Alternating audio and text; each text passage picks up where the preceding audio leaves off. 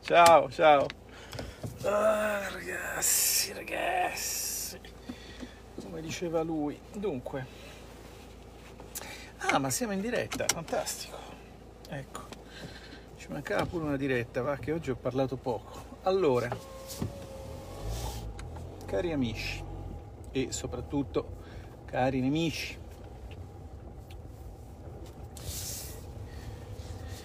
Oggi è successa una cosa abbastanza di sostanza e un problema di metodo. Dunque, ehm, se volete tutta la storia spiegata, lo spiegone nei minimi dettagli, con i riferimenti anche eccetera eccetera, ehm, potete andare sul, sul canale Telegram, sul canale Telegram mio di Alberto Bagnai e trovate il riassunto di tutte le puntate precedenti in una mozione a firma Pesco, Bagnai ed altri, era il gruppo Bilancio e Finanze 5 Stelle Lega, eh, del marzo del 2019, quindi di diciamo più o meno esattamente due anni fa. Perché cosa era successo due anni fa? Due anni fa c'era stato il giudizio di primo grado al Tribunale dell'Unione Europea sul eh, ricorso presentato dall'Italia contro la decisione della commissaria Vestager di considerare aiuto di Stato la ricapitalizzazione da parte del Fondo interbancario di tutela dei depositi della banca Tercas.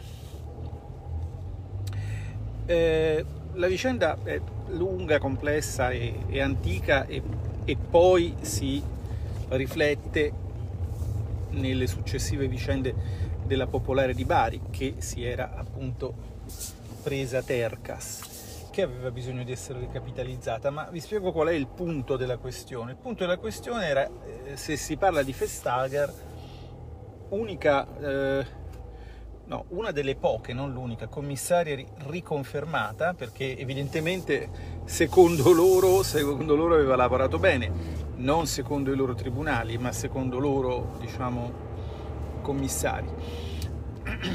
Se si parla di Vestager, si parla degli aiuti di Stato, eh, l'utilizzo del fondo interbancario di, di, tutela dei depositi, che è un fondo di natura diciamo, alimentato con i soldi delle banche, d'accordo? Quindi non con soldi pubblici, non con soldi provenienti dalle vostre tasse, per capirci.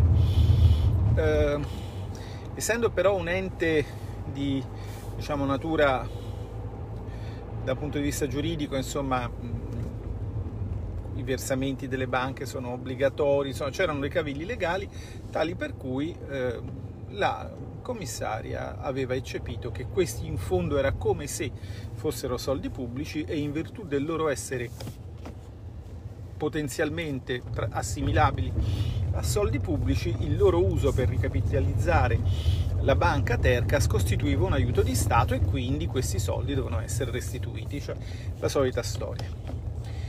Ora, il problema non è neanche tanto questo specifico episodio, quanto il fatto che questo specifico episodio all'epoca si parla di un intervento fatto nel 2014 di ricapitalizzazione e di una valutazione espressa dalla Commissione europea, dalla Vestager, nel corso del 2015. D'accordo? Durante il 2015, verso marzo mi sembra, la Vestager, è tutto comunque sul canale Telegram, nella, nel testo della mozione che facemmo nel 2019, la Vestager disse una cosa, ah, avete ricapitalizzato con il fondo interbancario Tercas? Secondo me sono aiuti di Stato, apro un'istruttoria.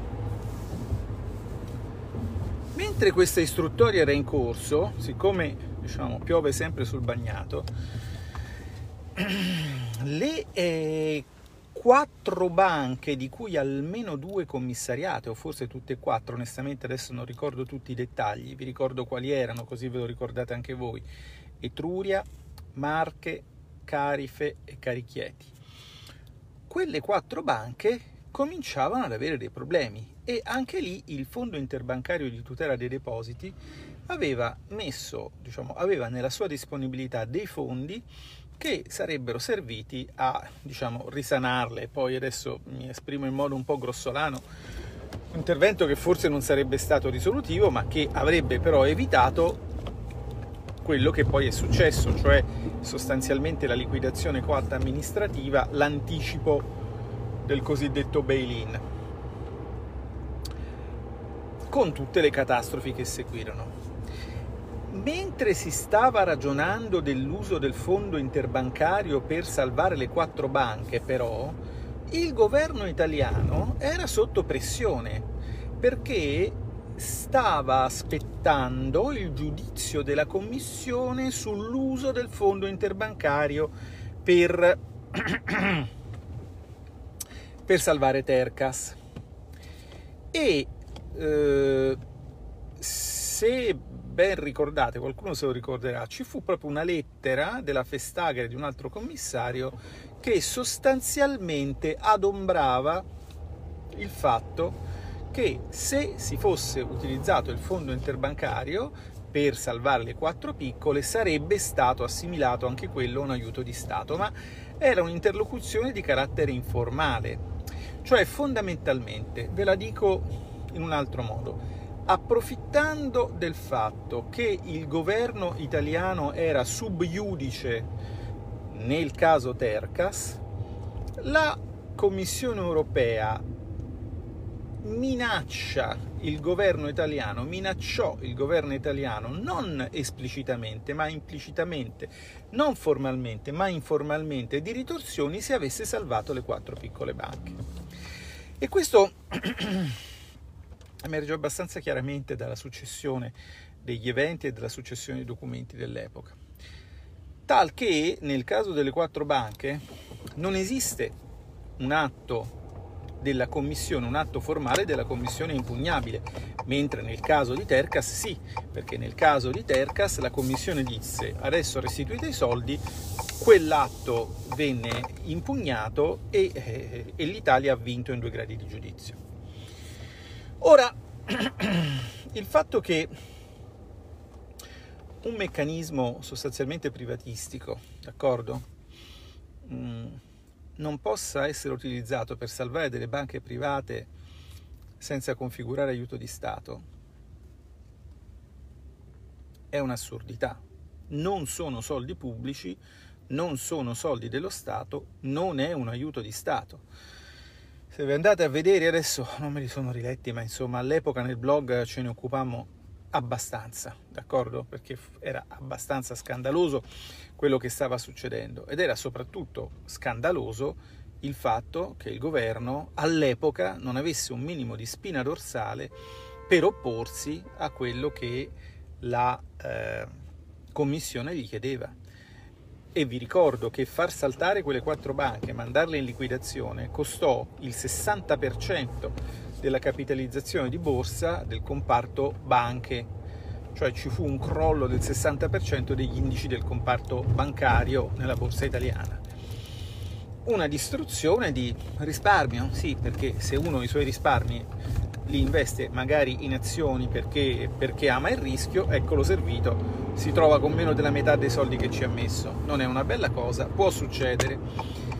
E che possa succedere si sa, eh, si chiama capitale di rischio apposta perché rischi, ma che una perdita simile si materializzi perché un governo privo di spina dorsale si flette di fronte a un, eh, una commissione che agisce con protervia, fra l'altro lanciando il sasso e nascondendo la mano, è, è una cosa che lascia allibiti. Allora, attenzione, non vorrei che diciamo, quelli che preferiscono Bagnai anti-europeista qui si rallegrino troppo, perché tutte queste cose, come al solito quando si parla male dell'Europa, eh, cioè dell'Unione Europea per essere più precisi, eh, è sempre fattuale quello che si dice. Questa è una sentenza, è una sentenza definitiva, è una sentenza definitiva e quindi, eh, come altresì trovate scritto nel testo della mozione che è su Telegram, quello che succede ci dà una base giuridica, la base giuridica credo di ricordare, adesso vi cito quel trattato inutilmente lungo, credo che sia l'articolo 266, dà una base giuridica per andare a chiedere risarcimento all'ente che ha causato il danno. E l'ente che ha causato il danno è la commissione che quindi adesso si frugherà le tasche e speriamo che grazie all'autorevolezza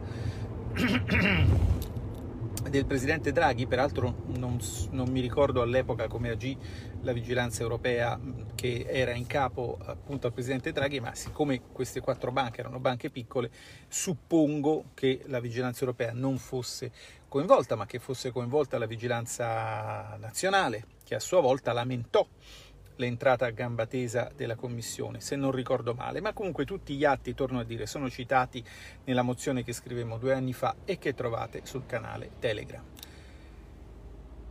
E come sempre, quindi, se volete, potete leggere questa, questo intervento come l'intervento del bagnai europeista, quello che piace ad alcuni ma non piace ad altri. Cioè, sentite, la verità è che esiste diciamo, un unico bagnai ed è già troppo a giudizio di molti, probabilmente me compreso, e esiste, esiste un'unica Unione Europea dove si è trovato il proverbiale giudice a Berlino. Adesso però, naturalmente, avendo trovato il giudice a Berlino, noi auspichiamo che il governo italiano, diciamo così, si faccia sentire. Ma soprattutto, ma soprattutto, siccome come dire, per quanto si possa frugare nelle tasche la Commissione europea un, un, un, Luigino d'Angelo, per fare il nome di una delle vittime di questa simpatica storia, da restituire alla famiglia, non lo troverà, troverà degli euro, troverà, se vorrà, insomma, un guidrigildo, ma non, non si restituiscono vite distrutte, non si restituiscono imprese distrutte, non si restituiscono risparmi distrutti, no? perché, perché è ovviamente è ovviamente impossibile andare a stabilire un nesso causale preciso, nonostante esso esista, fra questo evento e lo sbriciolio di risparmi che è stato fatto. Il tema quindi, anche se il tema del rimborso, più esattamente del risarcimento del danno, mi sembra fondamentale e sono curioso di vedere se e come sarà affrontato dal governo che, che sostengo e che da parlamentare diciamo così, esorterò a prendersi cura del, della problematica, ma qui più che altro il problema è un problema di, di metodo, cioè io mi auspico che dopo che questa persona che con la sua, diciamo, imperizia, imprudenza, negligenza, con la sua colpa, non, penso non con il suo dolo, ha sdraiato il nostro paese, d'accordo? Viene condannata dalla più alta istanza giuridica di questo lembo pretenzioso di continente che pensa di essere il sale della terra e che anche grazie alle istituzioni che si è dato sta invece perdendo rilevanza sullo scenario globale. Ma lasciamo stare questo. Dopo che questa signora si è presa sta bella condanna, oltre a frugarsi nelle tasche, susciti in qualsiasi cittadino del mondo un simpatico sorriso di sufficienza, anziché il, l'attuale timore reverenziale, ogni volta che si sente dire, che ne so, all'Italia si aspetta il, eh, il parere della Festager, non so, Ilva si aspetta la Festager, devo parcheggiare, aspetto la Festager, devo fare la spesa al, al Carrefour, aspetto la Festager, oppure forse la faccio al Conad perché me l'ha detto la Festager. Ma di che stiamo parlando? Un paese deve fare delle scelte e deve decidere innanzitutto di difendere se stesso e deve applicare quel vecchio topos, diciamo, della commedia all'italiana, no? La Festager non è contenta, la Commissione non è contenta. Se una cosa è manifestamente ingiusta, se è dannosa, non la si fa. E, e alla Commissione si dice fammi causa, perché, perché sarebbe stato molto meglio andare in un'eventuale procedura di infrazione che ceteris paribus, mi pare di capire, non avremmo, non ci avrebbe visto soccombenti, piuttosto che eh, fare il contrario, cioè piegarsi, causare un danno mostruoso e poi chiedere dopo a, san- a sanatoria diciamo, il risarcimento di questo danno, perché ripeto, sono danni non risarcibili, non mi, non mi riferisco a, a, a, quello che, diciamo, non solo e non tanto a quello che è morto, siano imprese o persone, ma proprio al fatto che, diciamo, i soldi hanno un valore non solo nel, nel, diciamo così, nel, nello spazio, ma anche nel tempo. Il fatto che si sia dovuti incorrere in delle perdite simili sei anni fa, d'accordo? Me li ridai con gli interessi, con quali interessi? Allora, diciamo, qui è chiaro che c'è qualcosa che non va, dobbiamo, dobbiamo imparare qualcosa da quello che è successo. Dobbiamo imparare che se una cosa è manifestamente assurda, ehm, ha senso per un governo, ma anche per un individuo, resistere e non farla. E questa, ancora una volta, mh, non è un'idea di Bagnai. C'è per esempio una tragedia di Sofocle che Bagnai ha portato alla maturità per quelli che si interessano di questi dettagli biografici, che è, che è l'Antigone, che spiega perché non si deve fare, perché non si deve dare retta a, a, a dei precetti eh, assurdi.